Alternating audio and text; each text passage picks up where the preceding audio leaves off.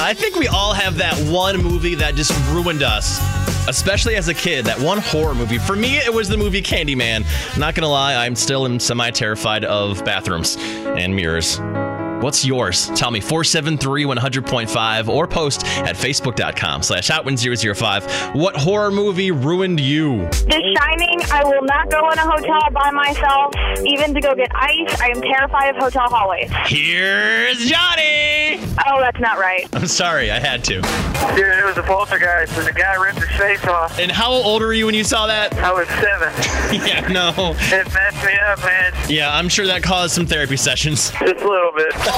Chucky. That one freaked me out too. And now, whenever you go into a store and you see those dolls, you're just a little bit suspicious. Yeah, one time I was in Spencer's and they had a Chucky doll. I screamed so bad.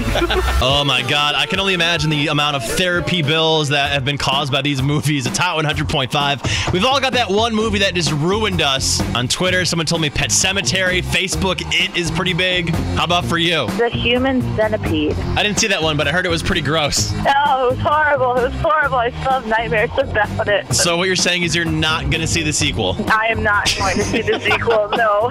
Thank you for calling. Uh, what movie ruined you?